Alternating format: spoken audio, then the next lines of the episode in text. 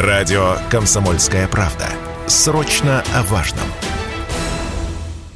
Средний чек россиянина за покупку билета на мероприятие составил этой зимой примерно 2500 рублей. На треть больше, чем в предыдущий зимний сезон. Это выяснили аналитики билетных агрегаторов Яндекс Афиша, Ticketland и МТС Live. Их данные приводит РБК. Впрочем, это вовсе не значит, что россияне стали чаще выходить в свет или, скажем, больше зарабатывать, сказал радио КП президент гильдии маркетологов Игорь Березин. С прошлым годом, естественно, у нас идет огромный рост, потому что зима 21-22 года это была зима пандемийная. У нас там в декабре-январе был пик э, заболеваемости, жесткие ограничения. Театры частично вообще не работали, частично работали в режиме 50% заполняемости.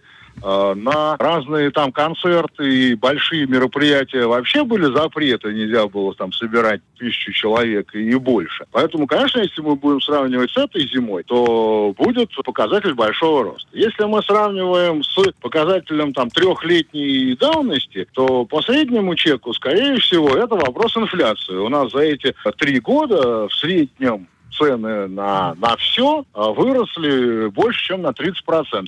Интересно, что за последние годы сильно изменилась и сама структура развлечений. Одни виды мероприятий как вид досуга практически сошли на нет, другие, наоборот, стали привлекать максимум внимания. Слово Игорю Березину из гильдии маркетологов. Стало существенно меньше в посещаемость в кинотеатрах за эти три года по разным причинам. Сначала пандемия, там в два с лишним раза упала посещаемость, затем от проката западных э, фильмов. И один сплошной чебурашка не смог полностью компенсировать нам все, все, что выпало. Но никуда не делись концерты, пошел очень активно стендап, и не только там стендап, там топовый, который показывают по телевизору, но и те, которые выступают в тех же кинотеатрах, стали использовать под площадки для стендаперов, клубы. Добавлю, наибольший прирост средний чек на развлечения показал в Москве и Питере по 50% год к году, 3300 и 2500 рублей соответственно.